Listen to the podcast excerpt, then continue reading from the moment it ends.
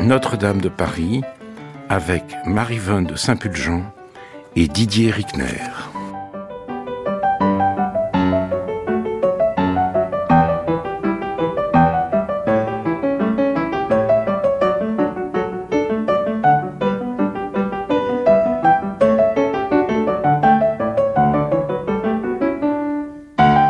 Tout le monde a en mémoire l'incendie de Notre-Dame. Ce 15 avril 2019, où la charpente brûlait et où, peu avant 20 heures, la flèche tombait dans une pluie de feu et de plomb fondu. L'émotion a été immense. Comme le disait à une journaliste du Monde un étudiant qui, sur le quai de l'hôtel de ville, contemplait horrifié et subjugué le spectacle de l'embrasement, c'est une part de moi qui s'effondre.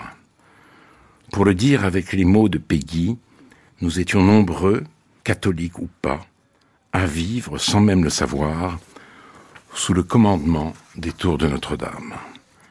Une souscription nationale a été lancée dans les jours qui ont suivi le sinistre, et à la fin de 2021, le montant total des dons s'élevait à 841 500 000 euros. Avec le directeur de la rédaction de la Tribune de l'Art, Didier Rickner, qui publie Notre-Dame, une affaire d'État, et avec Marie-Vonne de Saint-Pulgent, auteur de La gloire de Notre-Dame, la foi et le pouvoir, nous nous interrogerons sur le sens et la portée de cette communion nationale. Mais comme le sentiment n'implique pas nécessairement la connaissance, un peu d'histoire s'impose. Quand et comment a été construite Notre-Dame de Paris, Marie-Vonne de Saint-Pulgent alors, la cathédrale gothique, car il y a, ce n'est pas la première cathédrale Notre-Dame de Paris, sa construction commence au tout début de la décennie 1160. Alors, il y a discussion euh, sur la date exacte, mais en tout cas, le chantier est lancé par le nouvel évêque Maurice de Sully dès son élection. C'est un chantier euh, impressionnant et surprenant car il y a une cathédrale romane en très bon état. Et contrairement à beaucoup de cas similaires, et contrairement à l'abbé Sugère sur l'abbaye de Saint-Denis, la cathédrale romane sera entièrement détruite pour être remplacée par la cathédrale gothique. Et cette cathédrale romane a été construite quand elle-même? Elle est construite au siècle précédent, mais elle vient, elle a été restaurée deux décennies auparavant, et l'abbé Sugère lui a légué une somme importante pour y édifier une magnifique verrière. Elle est certainement très belle, puisqu'une partie de sa statuaire se retrouve dans la cathédrale Notre-Dame de Paris. C'est le trumeau du portail côté Seine de la façade occidentale qui montre que c'était de la très belle sculpture. Donc le geste de Maurice de Sully d'édifier une cathédrale gothique qui dans son esprit sera la plus grande et la plus belle euh, du monde chrétien est certainement très significatif d'une certaine période à la fois de l'histoire de l'Église de France et de l'histoire du royaume français. Mais la première cathédrale, vous dites, a été construite un siècle avant, ça? Non, la toute première cathédrale est antique. On est sûr de l'existence d'une cathédrale au IVe siècle dans l'île de la Cité, car s'y tient un concile très important pour euh, faire euh, opiner les évêques de Gaulle sur l'hérésie arienne. Il y en a même deux qui se tiennent. Et on sait aussi que ces cathédrales, ce concile a lieu à Paris, on sait qu'elle a nécessairement lieu dans une cathédrale qui ne peut être que dans l'île de la Cité, car c'est la seule qui soit fortifiée, c'est une place forte impériale où il y a des palais, un palais impérial, car les empereurs de l'époque y viennent régulièrement pour surveiller la frontière barbare, qui n'est pas loin. Et à l'époque antique, au IVe siècle, on met toujours les cathédrales dans une enceinte fortifiée pour les mettre à l'abri des attaques barbares ou autres. Donc il y a une cathédrale au IVe siècle, mais il n'en reste aucune trace, on ne sait pas où elle était exactement, sauf qu'elle était dans l'île de la Cité. Ensuite, Ensuite, il y a eu la, cathédrale romane, c'est ça? Il y a une cathédrale mérovingienne qui est décrite par euh, un poète latin qui est Fortuna comme très belle, qui attribue la construction au fils de Clovis.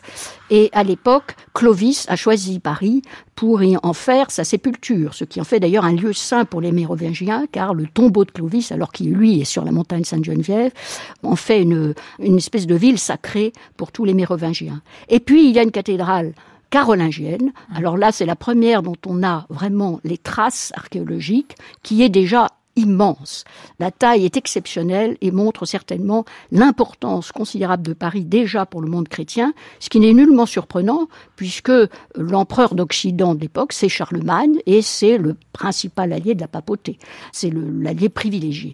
Donc la cathédrale carolingienne, on en connaît certainement l'emplacement et la taille qui est exceptionnellement grande, encore une fois, elle ne se compare qu'au sanctuaire romain par sa taille, mais elle est moins grande que la cathédrale euh, gothique. Et donc la cathédrale romane, qui lui succède, se situe d'ailleurs à un autre endroit, plus haut aussi. Et donc euh, la cathédrale gothique n'est pas du tout la première. Il y a une cathédrale à Paris qui s'appelle Notre-Dame, d'ailleurs, depuis très longtemps.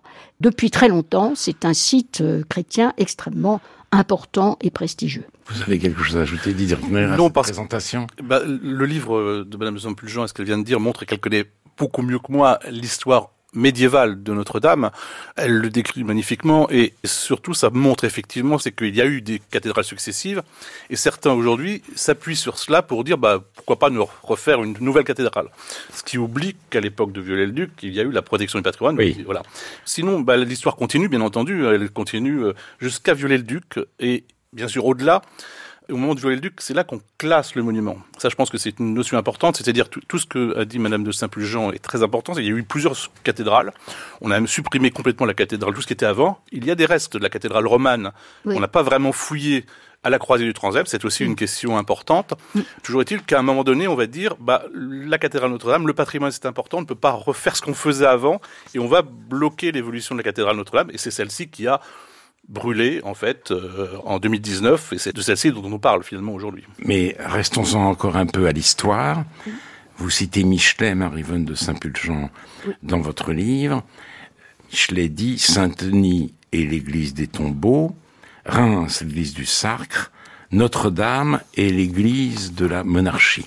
Il y a un lien effectivement qui s'établit très vite entre euh, Notre-Dame et la royauté, lien consacré notamment par le vœu de Louis XIII, qui, euh, en 1638, il prend euh, solennellement la très sainte et très glorieuse Vierge pour protectrice spéciale, écrit-il, de notre royaume, et nous le consacrons particulièrement à notre personne, notre État, notre euh, couronne et notre sujet. Donc tout cela fait l'importance de Notre-Dame et tout cela explique aussi peut-être l'acharnement de la Révolution contre euh, ce monument. C'est-à-dire il y a eu euh, un vandalisme euh, officiel, institutionnel à ce moment-là. Oui, c'est vrai. Et en plus, je dirais, c'est surtout les Bourbons. Alors, vous avez cité Louis XIII, bien sûr, Louis XIV encore plus, car c'est lui qui installe au cœur de la cathédrale les deux statues agenouillées, agenouillées certes, mais enfin agenouillées devant la Pietà, qui est ajoutée à ce groupe, ce groupe sculpté où vous voyez quand même Louis XIII et Louis XIV, un roi vivant, un roi mort, en plein centre euh, du sanctuaire, ce qui est quand même une prise de possession formidable euh, de la cathédrale euh, de Paris. Et en plus toutes les autres utilisations de la cathédrale, où on suspend les drapeaux pris à l'ennemi, où on enterre les grands capitaines.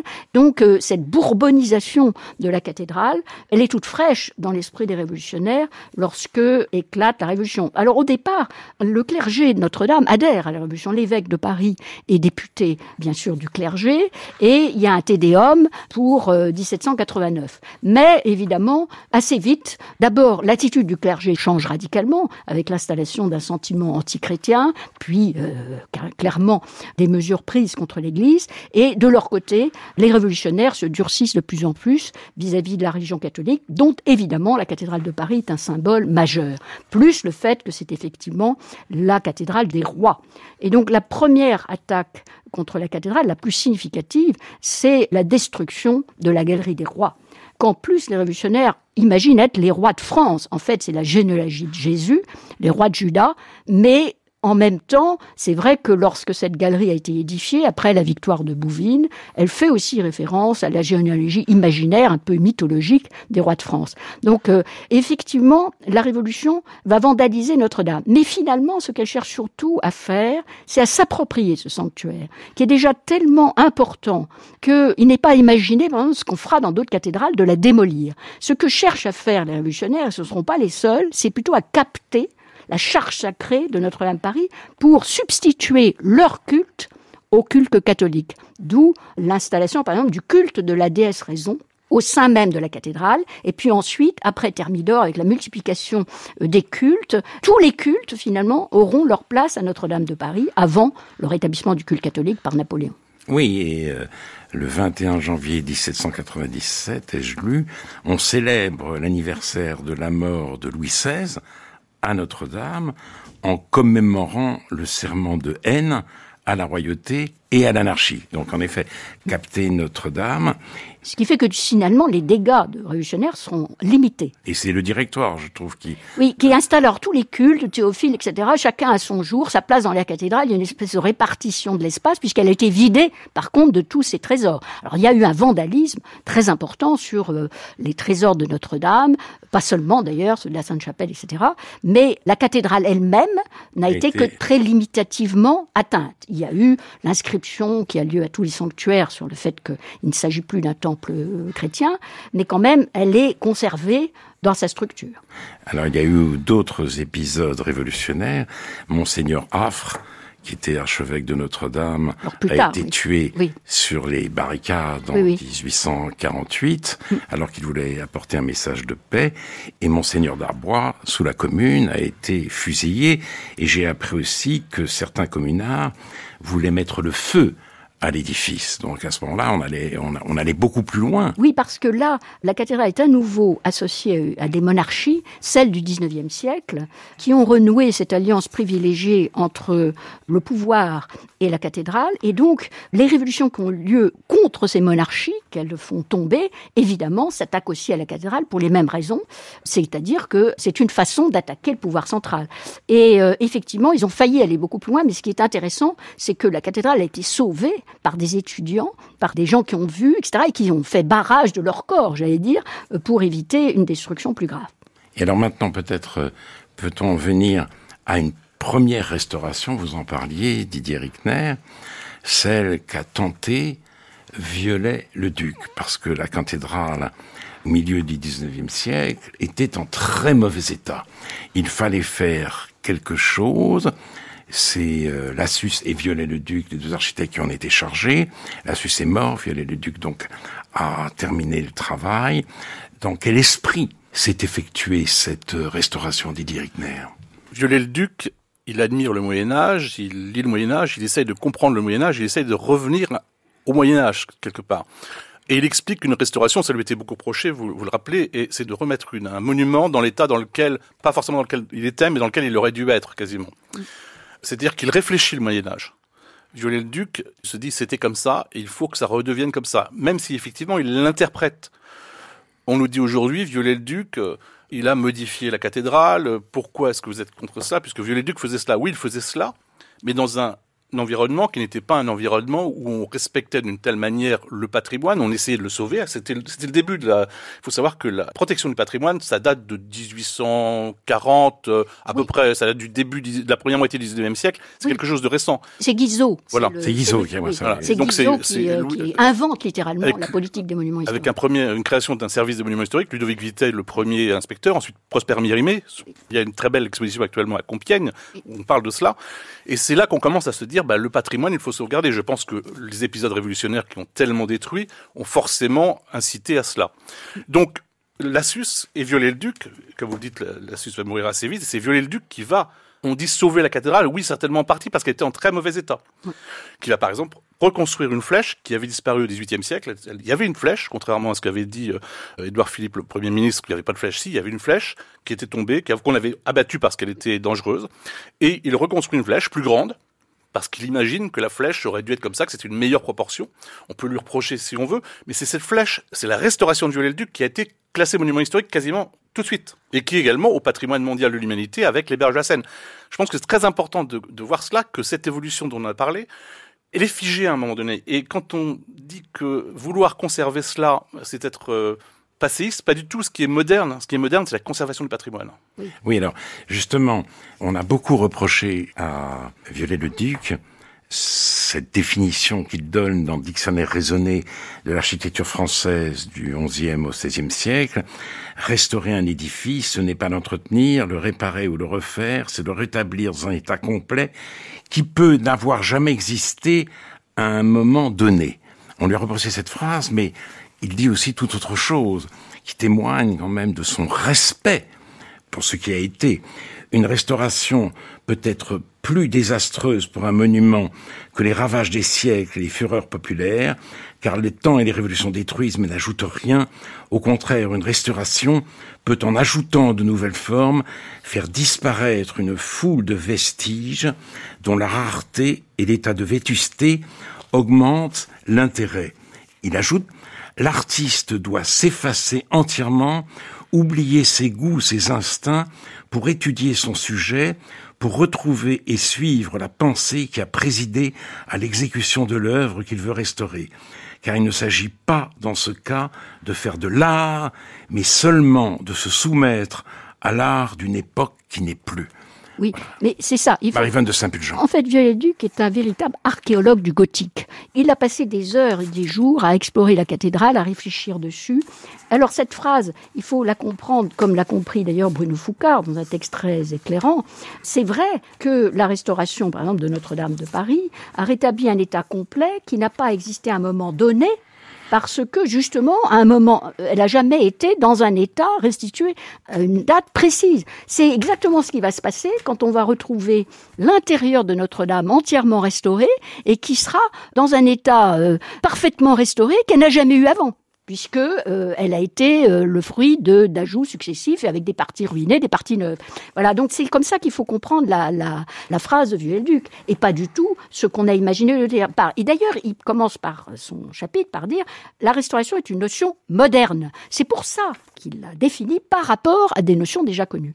Il se positionne aussi contre d'autres services. Il faut voir que il est avec Mérimée le créateur du service des monuments historiques et le chantier de Notre-Dame, le chantier de restauration de Notre-Dame, et le chantier école de la restauration des monuments historiques. C'est là que se construit la doctrine, qui sera ensuite euh, mise dans des circulaires envoyés à tous les architectes chargés des restaurations, ce qui explique d'ailleurs des balbutiements, des approximations au départ, mais en même temps, c'est un chantier très important qui est d'ailleurs vécu comme ça par l'Europe. Il dure des décennies, et pendant des décennies, toute l'Europe va venir visiter la restauration de Notre-Dame de Paris, qui est encore une fois exemplaire, comme l'a d'ailleurs été le chantier de construction de la cathédrale gothique qui a le même effet de chantier école, le chantier école du XIIe, XIIIe siècle, une des toutes premières grandes, immenses cathédrales gothiques, et le chantier école de la restauration va se construire la politique des monuments historiques français. Et je dirais que le paradoxe de notre incendie, c'est qu'à nouveau, c'est un chantier école d'une restauration après un incendie majeur, avec cette fois-ci tous les apports de la science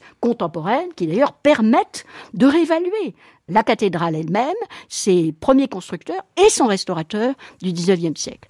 Alors justement, il y a un chantier école, comme vous dites, mais dans un premier temps, en tout cas, les décideurs n'étaient pas habités par les mêmes scrupules que violait le duc. Le premier ministre de l'époque, c'est-à-dire Édouard Philippe, disait sa préférence pour doter la cathédrale d'une nouvelle flèche adaptée aux techniques et aux enjeux de notre époque. Emmanuel Macron appelait à un geste architectural contemporain. Et donc la conviction était forte que, comme vous l'écrivez, Marie-Vonne de Saint-Pulgent, les monuments historiques ont besoin d'être bonifiés par l'art contemporain pour être pleinement respectables. Et on a vu à ce moment-là toutes sortes de propositions architecturales. notamment des toitures en panneaux solaires, en verre blanc ou en vitraux, ou encore aménagées en jardin public, ou en serre, ou même en piscine. D'où cette question ironique du magazine en ligne Slate, la flèche de Notre-Dame pourrait-elle devenir un plug anal vers fluo? Alors, que reste-t-il de ces propositions et que faut-il en penser Didier Rickner? Alors, fort heureusement, pour ce qui concerne le toit et la flèche, il n'en reste rien, sinon euh, de l'humour qu'on peut faire autour de tout cela, parce que c'était quand même assez euh, grotesque de voir ces projets. Ce qu'il faut retenir, c'est que malheureusement la classe politique ne connaît pas bien ce qu'est un monument historique, ce qu'est la législation des monuments historiques, ce que sont les engagements de la France, par la charte de Venise notamment, qui n'a pas force de loi mais qui est un engagement euh, solennel. C'est très étrange euh, et, et aussi que les hommes politiques veulent marquer leur temps systématiquement, alors que, en l'occurrence, la responsabilité de l'État euh, de manière longue. L'incendie est un accident, c'est sûr, mais il y a une responsabilité très forte de l'État qui n'a pas entretenu la cathédrale comme il l'aurait fallu, qui n'a pas mis les conditions nécessaires à sa surveillance, qui n'a pas euh, mis les conditions nécessaires à l'intervention rapide des pompiers. Donc il y a une très forte responsabilité de l'État, une responsabilité qui ne sera jamais trouvée puisqu'il n'y a aucune enquête euh, administrative sur ce plan-là, ni même aucune enquête euh, du Parlement. Il aurait fallu une enquête, vous pensez ah, Je pense, bien sûr, mais pas seulement moi. La Cour des comptes a expliqué qu'il aurait fallu une enquête administrative au moins au niveau du ministère de la Culture pour déterminer les responsabilités. Parce qu'il y a des responsabilités. Est-ce que c'est pas un peu dangereux de toujours chercher des responsables quand il y a des accidents? Je ne suis pas sûr parce que là, il y a vraiment. D'abord parce qu'il y a d'autres monuments qui sont en danger aujourd'hui. Il y a beau y avoir un plan cathédrale, c'est vrai qu'il y a un mieux depuis 2019 euh, puisqu'on a quand même pris quelques leçons, mais pas toutes les leçons, bien loin de là. Et quand il y a un accident, il faut quand même s'interroger, peut-être pas pour prendre des sanctions, encore que, mais en tout cas pour s'interroger pourquoi est-ce qu'on a fait comme cela et comment on aurait dû faire? Or, cette question ne s'est jamais vraiment posée. Elle n'est pas vraiment posée. Ça, moi, je pense que c'est assez grave. En tout cas, ces gestes-là, ces gestes contemporains, ont été écartés. Pas tous. C'est-à-dire, Didier Eckner On a vu, et Madame de Saint-Pulgent comme moi-même, on écrit dans nos livres que il y a deux ou trois ans, il était question de faire des vitraux contemporains, d'enlever les vitraux de Viollet-le-Duc et de faire des vitraux contemporains et de les remplacer. Ça avait été écarté à l'époque par le ministère de la Culture. Rosine Bachelot, voilà. ministre de la Culture à l'époque. Et maintenant, c'est revenu, là, depuis quelques semaines, quelques mois. C'est vraiment une attaque contre l'œuvre de Viollet-le-Duc, qui a voulu un ensemble et qu'on essaye d'enlever, de dénaturer. Ah, vous dites dénaturer, ça ne peut pas être amélioré selon vous, Directeur bah non, parce que améliorer, euh, je ne sais pas comment ils veulent, on veut l'améliorer, mais en tout cas, c'est un ensemble protégé et qui est voulu par Viollet-le-Duc. Améliorer Viollet-le-Duc, c'est déjà être assez euh, ambitieux. Oui, et puis en plus, de Saint je crois c'est une méconnaissance du rôle des vitraux et de ces vitraux-là en particulier dans cette partie-là de la cathédrale, qui est donc euh, le cœur en fait, enfin ce qu'on voit du cœur du sanctuaire, parce que Viollet-le-Duc fait un ensemble avec ses décors et ses vitraux et donc crée une ambiance coloré, enfin une, un, décor complet. Donc si vous retirez une partie de l'ensemble, on vient de restaurer ces décors avec soin, on trouve ça superbe, et on enlève les vitraux qui éclairent d'une certaine façon.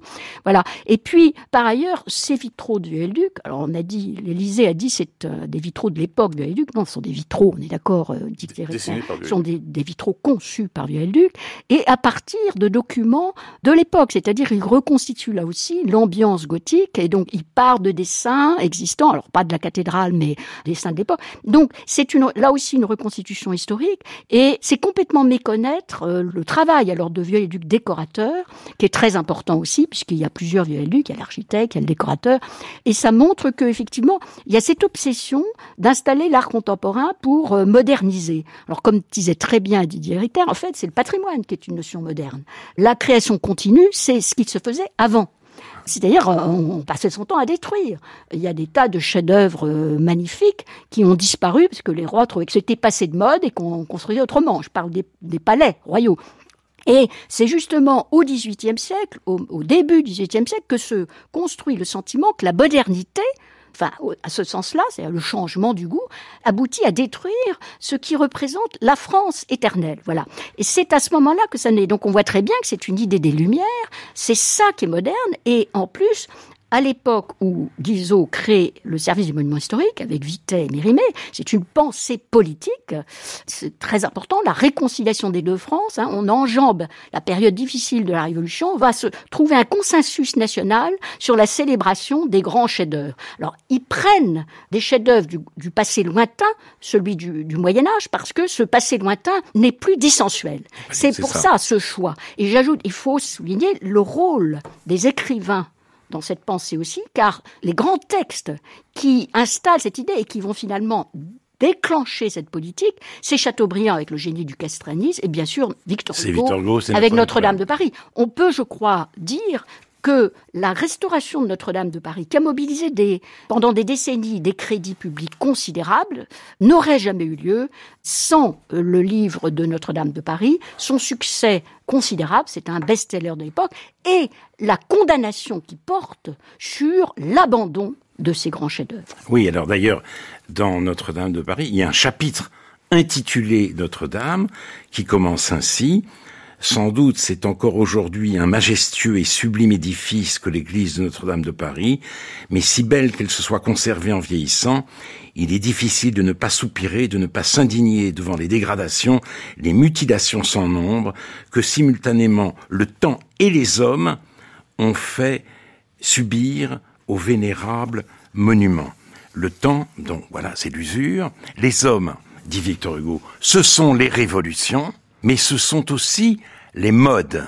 C'est ça qui est très important, notamment, dit-il, la nuée des architectes d'école, patentés, jurés, assermentés, dégradant avec le discernement et le choix du mauvais goût Notre-Dame. Donc, euh, en effet, euh, Victor Hugo plaidait, lui, pour une restauration scrupuleuse, ce qui a, semble-t-il, été oublié dans les jours et les semaines qui ont suivi l'incendie, mais ce vers quoi, semble-t-il, on revient, sauf sur la question des vitraux, tout, Didier Rickner. Oui, tout à fait. Le chantier a été euh, finalement assez rapide.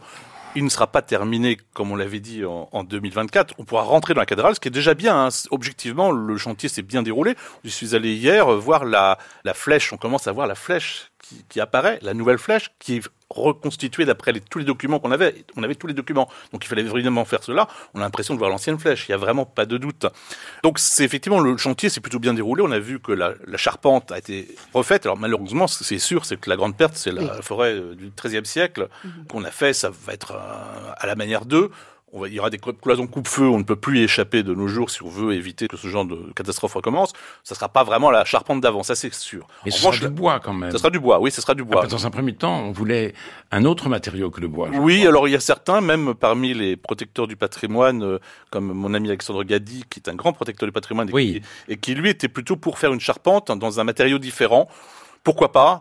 Euh, certains disent que le bois brûle plus, je ne suis pas certain. En, tous ces siècles, la cathédrale n'avait pas brûlé. Simplement, euh, il a fallu, si on avait surveillé, ça n'aurait pas brûlé. Et le fer est également un matériau qui peut s'effondrer. On a vu avec le Crystal Palace. Enfin, ce que je veux dire, c'est que je ne suis pas certain que la question de la sécurité... on a finalement choisi le bois. On a choisi le bois. Moi, je ne suis pas opposé à cela, mais c'est vrai que là, c'était vraiment un problème technique. Est-ce qu'on pouvait le faire en bois? Est-ce qu'il aurait fallu le faire autrement? La charpente a ceci qu'elle ne se voit pas. On l'aurait fait une charpente métallique, on ne l'aurait pas vu de l'extérieur. Mais bon, on a choisi le bois, très bien. On a vu donc cette charpente se reconstruire. On va voir bientôt le toit. On, voit la flèche. C'était évidemment. Il n'y aura pas de piscine. Hein, il n'y aura pas de piscine. Non, ce qui est extraordinaire, moi, ce qui m'a beaucoup amusé aussi, c'est quand il y avait des architectes, soi-disant des architectes, enfin je ne sais pas, mais qui expliquaient qu'on pourrait euh, enlever la voûte et puis voir en dessous. Enfin, ils oublient complètement le rôle d'une voûte, la voûte qui a protégé oui. du feu. L'incendie, c'était bien l'objectif des voûtes à ah, l'époque. on pouvait regarder ce qui se passait dans Notre-Dame. Voilà, en fait, l'idée, c'est de mettre du verre. Mais c'est absurde. C'est absurde. Non, mais surtout, ça tient pas la route. Une seconde. On voit d'ailleurs l'image que j'ai montrée de la, du projet de l'architecte qui met une piscine. Les pignons, ils tiennent sur quoi? Enfin, ils sont en l'air, ils vont tenir tout seuls. En fait, ça tient pas. Parce qu'en fait, on nous a dit. Voilà. Et donc, ça prouve d'ailleurs une méconnaissance totale de l'art des architectes modernes sur la façon dont tient une cathédrale gothique. Ce qui est euh, inquiétant sur la formation des architectes Donc, euh, on a vu des tas de propositions absurdes où ça s'écroulerait tout de suite. Alors, sur le fer, d'ailleurs, moi aussi, j'ai dit au départ, on peut faire ce qu'on veut. Il y a eu du béton, il y a eu des, structures métalliques dans les charpentes. On prend la, la solution la plus pertinente techniquement. Et on pouvait en discuter. Mais finalement, le fer, quand ça brûle, quand ça fond, ça se contracte et ça, ça ferait s'écrouler la cathédrale. Les cathédrales gothiques sont construites, conçues pour qu'elles puissent perdre leur charpente entièrement sans s'écrouler. On l'a vu. Et on l'a vu d'ailleurs à Notre-Dame-Paris, parce que tout a brûlé et elle est restée debout. Et la voûte a été percée par la, la chute de la flèche et le reste a tenu. Donc il faut admirer les architectes du XIIIe, parce que là c'est la partie XIIIe, pour avoir conçu leur cathédrale, pour résister au feu. Et d'ailleurs, on sait, on a énormément de cas de cathédrales qui ont brûlé sans tomber. Voilà, c'est un avantage sur les bâtiments modernes. C'est pour ça aussi qu'il faut jamais considérer que les techniques du passé ne sont pas adaptées à la période actuelle. Sur la flèche de Viaduc, il y a eu d'énormes moyens techniques qui ont été mobilisés pour mesurer sa résistance au vent dans une période de changement climatique et très haut. Eh bien, elle résiste à tout. Viollet-le-Duc l'a conçu pour ça, il l'a d'ailleurs expliqué, et la science moderne ne peut que vérifier qu'il faut la reconstruire telle qu'elle était, parce qu'on sait qu'elle tient. Voilà, il y a ce discours de pseudo-science moderne qui en réalité se trompe complètement d'objectif, car les principes mêmes qui ont permis au patrimoine de résister au temps et à l'usure sont ceux que notre époque recherche, le développement durable. Très bien. Mais il y a eu cette proposition-ci, vous dites, elle ne sera pas tout à fait prête en 2024, mais euh, la maire de Paris, Anne Hidalgo, a dit que la cathédrale devait être prête pour les Jeux Olympiques. Elle a bien dit pour les Jeux Olympiques. Alors, euh, avant de savoir si c'est un objectif euh, réaliste, que pensez-vous justement de cette proposition pour les Jeux Olympiques? Qu'est-ce qu'elle vous inspire, Didier Rickner Elle m'inspire ce que beaucoup de déclarations d'Annie Lago m'inspirent. Euh, je veux pas être trop méchant, mais euh, elle raconte n'importe quoi. Alors c'est vrai que le président de la République n'a pas dit euh, les Jeux Olympiques. Je pense qu'il y, pensait quand même. Il y pensait parce Il qu'il a choisi 2024. Bien sûr, pas par hasard. Donc ça ne sera pas prêt pour les Jeux Olympiques de 2024. Ça sera bien avancé, clairement, mais on ne rentrera pas dans Notre-Dame en 2024. Mais lier les Jeux Olympiques, on pourrait parler longtemps des Jeux Olympiques. J'étais depuis toujours très opposé et malheureusement, euh, ce qu'on voit actuellement euh, tente à me donner raison. Opposé à quoi? À l'organisation des Jeux Olympiques à Paris. Oh. C'était une catastrophe Une catastrophe pour les Parisiens. pour les Parisiens, pour tout le monde, enfin bref. Donc j'étais opposé à cela, mais lier les Jeux Olympiques, une preuve sportive de 15 jours, avec la cathédrale Notre-Dame qui est là depuis euh, la fin du XIIe siècle, c'est monstrueux en fait, ça n'a aucun sens. Vous êtes d'accord? Marie-Vanne Saint-Pulgent. Oui, mais on voit bien que les champs politiques a tendance à traiter Notre-Dame comme une, annexe de leur politique. Donc euh, Anne Hidalgo fait de la politique parisienne, elle cherche à attirer le maximum de touristes à Paris. Elle prend, euh, non sans raison d'ailleurs, comme symbole un petit peu le monument le plus visité de Paris et l'église la plus visitée du monde. Mais en fait, si ça avait été ouvert pour les Jeux Olympiques, il est probable qu'elle aurait été protégée contre les touristes, parce que c'est évidemment aussi une cible désignée pour le terrorisme, et probablement elle aurait été fermée, ou en grande partie Oui. fermée. Mais ça montre la, la méconnaissance totale de ce qu'est Notre-Dame de Paris pour les Français. Et non pas pour les politiques, c'est un très grand monument de la chrétienté. Et Voilà. quoi qu'on en dise, c'est quand même pour les Français très important. C'est leur histoire est liée à l'histoire de la chrétienté et Notre-Dame de Paris en est le plus grand symbole aux yeux du monde entier d'ailleurs. Ça a été tout ce qui a été dit pendant l'incendie et son émotion planétaire, c'est qu'elle appartenait au patrimoine de l'humanité en tant que monument majeur de l'Occident chrétien. Et cela, toutes les religions le reconnaissent. Oui, mais c'est intéressant parce que cette proposition, comme aussi euh, les gestes architecturaux euh, qu'on a pensé, voulu réaliser sur le toit, témoignent d'une chose quand même très angoissante. Léon Blois disait Dieu se retire, tout se passe comme si Dieu devait se retirer des lieux mêmes consacrés à son culte. Quel rapport peut-il y avoir en effet entre Notre-Dame et les Olympiques?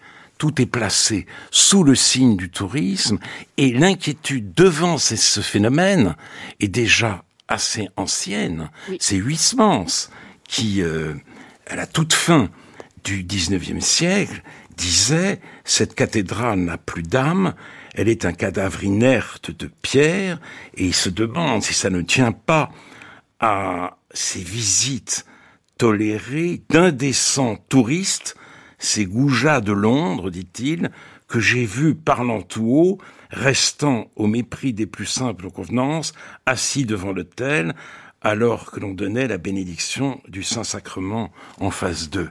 Et Ruskin, un peu plus tôt, fait une remarque du même type. Il voit, il voit une agence de voyage. Qui indique que c'est l'endroit. Voilà, une indication par une agence de voyage mmh. d'un projet d'excursion à Versailles. Voilà. Et donc Huysmans... Départ Notre-Dame de Paris. Voilà. départ Notre-Dame de Paris. Et donc il s'indigne euh, de ce phénomène, mais tout cela s'est considérablement aggravé depuis. Est-il trop tard pour faire échapper notre-Dame à l'emprise du tourisme et même du surtourisme, Didier Rickner Alors, je méfie toujours. Moi, je suis comme vous, euh, je suis parfois effrayé par le surtourisme. En même temps, nous sommes tous des touristes. Quand nous visitons, nous visitons les monuments. Je crois que la question doit être non pas d'interdire ou d'empêcher les gens de visiter, mais de leur faire comprendre qu'on peut visiter différemment et mieux. Moi, je suis toujours frappé quand je vais dans d'autres villes en Italie, par exemple, de voir que, et c'est la même chose, je pense, à Paris, je le vois moins parce que c'est ma ville. Mais je pense que les touristes, ils vont à Notre-Dame, à Versailles, comme vous le disiez. Et il y a plein d'églises à Paris formidables, avec des œuvres d'art exceptionnelles, qui ne sont pas visitées du tout.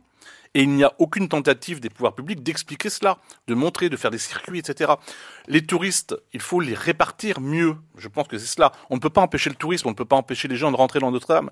Mais il ne faut pas faire une starisation, une espèce de starisation, excusez-moi du mot, de ces monuments exceptionnels parce qu'il y a beaucoup d'autres monuments qu'il faut visiter. Je pense que c'est ça la, la réponse à accorder. Parce qu'on ne pourra pas empêcher les gens de voyager et de venir voir les œuvres. Je ne pense pas que ça soit euh, souhaitable. Parce que comment choisira-t-on ceux qui peuvent venir ou pas? Il faut les éduquer, je pense que c'est à, long terme, et il faut peut-être mieux les, les, orienter. Là, on parle, je ne sais plus combien de millions en plus de visiteurs. La, la, Cour des comptes estime qu'elle pourrait recevoir 14 millions de visiteurs, là où elle en recevait 12 avant l'incendie. Du fait de l'incendie qui, a, qui a mondialisé encore plus. Mais dans le film de Jean-Jacques Hano sur Notre-Dame brûle, vous avez au départ, au moment où on va se dérouler l'incendie, vous avez les, les, les, tours opérateurs qui montrent euh, différents endroits de la cathédrale aux touristes.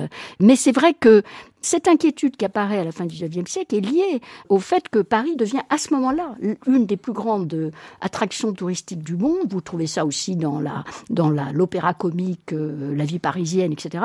C'est la capitale haussmanienne. C'est tous les travaux d'Haussmann qui a aussi œuvré autour de Notre-Dame qui font de Paris cette destination touristique qui commence effectivement à subvertir les attractions type euh, Notre-Dame et où on se demande si Notre-Dame va devenir plutôt une agence de voyage. Et cette idée aussi que ça correspond aussi à une déchristianisation, c'est-à-dire un retrait du sacré. Et vous avez cette extraordinaire caricature de Robida qui est dans l'illustration de mon livre ou qui montre que euh, le culte ayant disparu, la cathédrale devient effectivement euh, une station d'aéronef, un restaurant panoramique avec tout petit en bas au pied de la cathédrale, euh, un, un, musée à la mémoire de ce qu'elle a été autrefois. C'est ce que vous voulez faire, les, les gens en mettant une piscine, en mettant... Exactement, et c'est absolument ce qui s'est passé au fond dans cet incendie, où la transformation de Notre-Dame en un objet ludique, contemporain, illustrateur du XXe siècle, etc., alors qu'elle a, elle a, elle a été conçue pour être intemporelle en réalité. Et donc, euh, ce rattachement euh, nécessaire au contemporain, là aussi, c'est une, c'est une erreur majeure. Alors sur euh, la question des touristes, je me souviens d'avoir demandé à monseigneur Lustiger, quand il était euh, archevêque, euh, comment il arrivait à célébrer le culte au milieu des foules, parce que c'est ça le problème. Et c'est un problème. Et que vous répondait-il?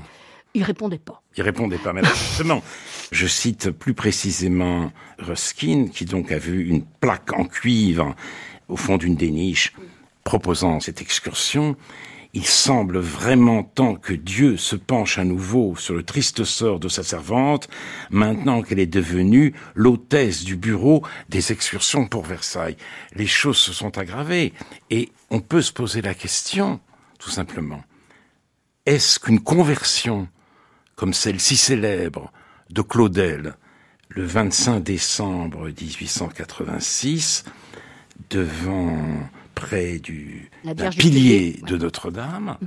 serait possible aujourd'hui Est-ce que quelqu'un peut être visité par Dieu ou parce qu'il croit être Dieu dans ce qui est devenu l'ambiance de notre-Dame. Alors peut-être faudrait-il poser la question à quelqu'un de plus mystique ou croyant que moi, mais euh, je remarque que Notre-Dame, quand on visitait à l'époque, avant l'incendie, euh, j'avais fait une campagne photographique très peu de temps avant l'incendie, euh, coup de chance, ça m'a permis d'illustrer certains articles. Eh bien, les chapelles étaient fermées, on ne pouvait pas rentrer, on ne voyait pas les, les, Notre-Dame, qui sont des tableaux du XVIe siècle admirables, on ne pouvait pas les voir, ou très peu. Dans le chœur, pareil, on ne pouvait pas rentrer dans les chapelles, etc. Ça veut dire quoi? Que tout le monde se concentrait au même endroit. Donc c'était très difficile, effectivement, de voir Dieu à un endroit où on était serré comme dans le métro. Or, je pense que demain, est-ce que ça sera le cas? Je ne sais pas. Il faudrait que tout Notre-Dame soit au moins ouvert pour que les gens puissent aller voir les tableaux, puissent aller voir les chapelles, etc. Parce que c'est beau. Déjà, ça décongestionnerait peut-être un peu. Maintenant, est-ce que quelqu'un peut euh, se convertir à Notre-Dame? Je suis pas certain qu'au milieu de la foule, euh, ça soit possible. En revanche, il y a plein d'églises où on peut le faire. Alors, il faut se souvenir, de se rappeler que Claudel se convertit en écoutant des chœurs d'enfants. Et en fait, euh, c'est la musique qui véhicule cette conversion extraordinaire, et d'ailleurs qui n'est pas immédiate. Il raconte très longuement qu'il lutte contre sa propre nature, mais euh, j'ai été très frappé de ça, et de même d'ailleurs euh, le rôle de la musique aussi dans le choc esthétique de Viollet-le-Duc, qui est impressionné tout jeune par les vitraux la grande, les grandes verrières médiévales et par la résonance de l'orgue. Alors, mais la question peut être posée aussi de tout ce que raconte le XIXe siècle, Gensu ou même Victor Hugo sur le silence et la nuit dans Notre-Dame. Est-ce que euh, effectivement cette euh, extraordinaire combinaison qui faisait de ce sanctuaire pour les romantiques le lieu même de la foi 19e subsiste aujourd'hui? Mais en même temps, la loi de 1905 a expressément prévu que euh, les monuments chrétiens soient à la fois affectés exclusivement au culte et en même temps ouvert à tous, car c'est le patrimoine commun. Et je pense d'ailleurs que c'est cette double vocation qui sauve le patrimoine chrétien, parce que c'est parce que l'appropriation de ces sanctuaires est faite par tous les visiteurs qu'ils adhèrent massivement, beaucoup plus que les politiques, à l'idée qu'il faut les conserver. Je crois que cette appropriation par tous, y compris des gens qui ne sont pas du tout des fidèles, pas du tout des gens de foi, de ce patrimoine, est nécessaire pour la conservation qui coûte quand même cher à la collectivité. Alors je suis d'accord par ailleurs avec ce que dit Didier Rickner l'État ne contribue pas assez, les collectivités publiques en général, et en réalité un calcul montre que compte tenu du rôle très important que ces grands monuments jouent dans l'attraction touristique de la France, en réalité, ils rapportent euh, de l'argent. Et euh, je suis d'accord aussi avec ce qu'il propose, pour refinancer ce patrimoine, il faudrait faire contribuer l'industrie touristique, qui est une espèce de passager clandestin.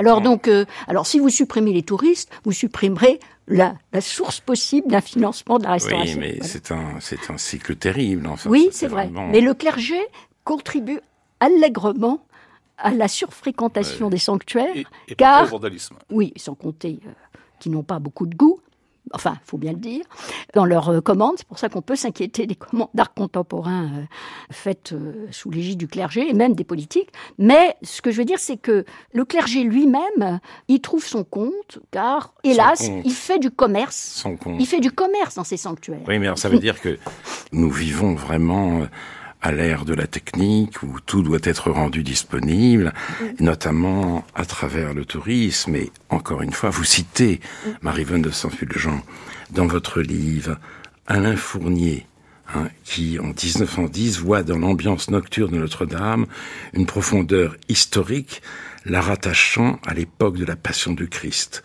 Notre-Dame, la nuit, voûtes infinies comme dans une forêt, entre les piliers là-bas, des hommes s'entrecroisent et cherchent avec des lanternes. C'est ainsi qu'une fois, à cette heure de la nuit, des hommes ont cherché un autre avec des lanternes, des flambeaux et des armes.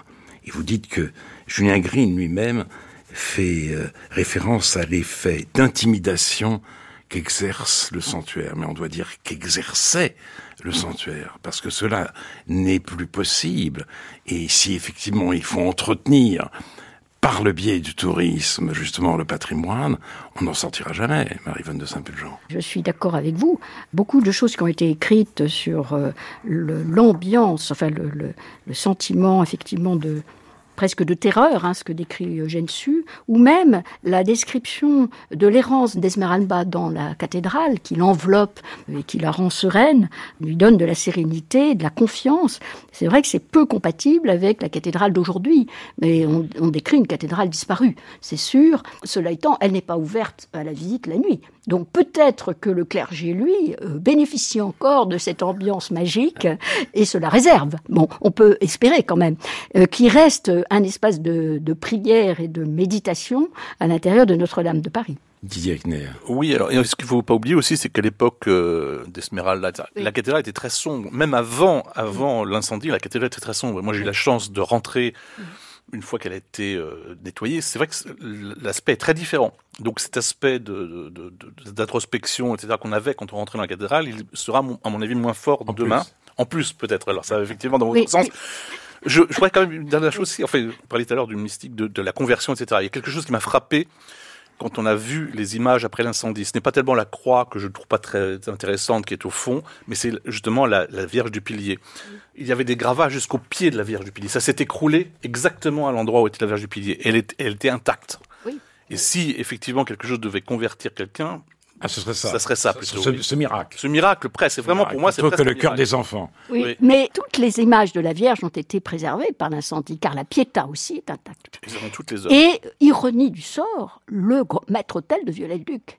Euh, Dieu a choisi, euh, ses- on peut dire que la Providence, disons, hein, a choisi ses, ses créateurs. Elle a écrasé l'autel Moderne. contemporain et elle a conservé le maître-autel de Viollet-le-Duc. Alors quant à la croix, euh, c'est elle qui a suscité la grande croix dorée de Marc Couturier, c'est elle qui a suscité l'observation même d'un prêtre que c'était c'était un miracle. Voilà, le mot miracle A été prononcé. prononcé par le clergé lui-même. Et l'idée d'un miracle, vous la trouvez au centre du film euh, de Jean-Jacques Hano, alors qui incarne dans la Vierge du Pilier, la Vierge dite Notre-Dame de Paris, mais qui vient pas de Notre-Dame, mais d'une autre, d'un autre sanctuaire, c'est ça le paradoxe. Et c'est Viollet-le-Duc qui l'a installée à Notre-Dame de Paris. Euh, cette Vierge, dans le film d'Hano, c'est elle qui sauve la cathédrale, miraculeusement. Oui. En tout cas, la flèche de Viollet-le-Duc s'est effondrée et euh, dans la nuit même de l'incendie, Sylvain Tisson a écrit L'époque peut-être ne méritait pas cette flèche, elle ne s'est pas effondrée, elle s'est soustraite au carnaval. Alors le carnaval va reprendre. Simplement une dernière question. Comment expliquez-vous cette émotion dont je parlais au début? Est-ce qu'elle vous a surpris?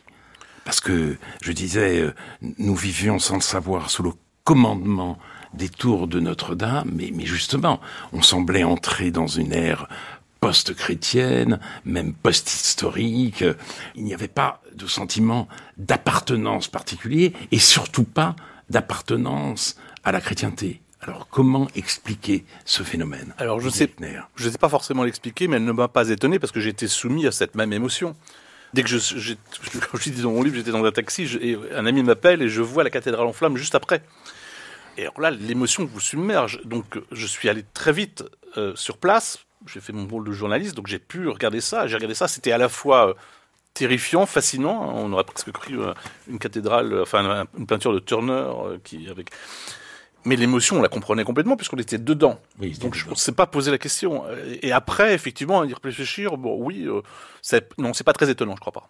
Et vous Oh si, moi j'étais, euh, j'étais frappée. Non, bah, l'émotion des. Français, euh, ça se comprend. Enfin, c'est, mais l'émotion du monde, c'est beaucoup plus surprenant quand même. Surtout les points du continent. Et comme euh, moi, ce qui m'a étonné, c'est la froideur du Vatican, pour tout dire, Ah. qui le pape, le pape se contente de dire qu'il pense bien aux Français. Bon, euh, il est bien le seul à ne penser qu'aux Français. Il faut regarder la réaction des dirigeants populistes. Trump, qui interrompt un voyage au Minnesota pour faire une conférence de presse en disant que la cathédrale, c'est c'est le plus beau musée du monde et un, un- un- très important. Xi Jinping, qui euh, s'en mêle aussi, qui propose euh, curieusement l'aide technique des Chinois. Euh, donc, ce sont des dirigeants populistes qui comprennent tout de suite que c'est un événement planétaire. Et ça, la dimension planétaire de l'événement, c'est ça la surprise. C'est ça pour les Français, me semble-t-il, de découvrir que leur cathédrale, qui est très importante, est aussi très importante pour le monde. Et c'est ce mystère qui n'est pas complètement explicable, hein, parce que il y a d'autres sanctuaires plus beaux que Notre-Dame de Paris, et tout le monde l'a dit mais c'est celui-là qui incarne euh, ce grand moment de l'art euh, religieux qui est le, le 12e, 13e siècle. Peut-être parce que c'est la toute première, si vous voulez, c'est la toute première cathédrale gothique, mais encore une fois, c'est pas explicable. On peut la découper, on peut l'expliquer, on peut expliquer que elle a fait rêver euh, pour des raisons subtiles euh, tous les artistes y sont intéressés. Euh, c'est un grand foyer intellectuel. Ça a été la mère de l'université de Paris, de la Sorbonne, un lieu très très important pour la pensée, la pensée médiévale puis d'ailleurs renaissante en réalité, qu'elle a rayonné sur le monde par des tas de manières. Il reste un mystère de Notre-Dame de Paris. Donc, bah, nous terminons sur ce mystère. Merci à vous deux. Pour continuer à y réfléchir, euh, j'invite les auditeurs à lire le livre de Didier Rickner, Notre-Dame, une affaire d'État, publié aux Belles Lettres, Marivonne de Saint-Pulgent. Vous avez écrit La gloire de Notre-Dame, La foi et le pouvoir, et ce livre très richement illustré est publié aux éditions Gallimard. C'était Réplique, une émission d'Alain Finkielkraut avec la collaboration de Corinne Amar et Lise Ripoche à la réalisation Alexandra Malka, à la technique aujourd'hui Benjamin Thuot. La semaine prochaine, l'émission a pour titre Faut-il réinventer l'amour? Mes invités seront Victoire Tuaillon et Noémie Alioua. Dans un instant, Concordance des temps de Jean-Noël Jeanneney.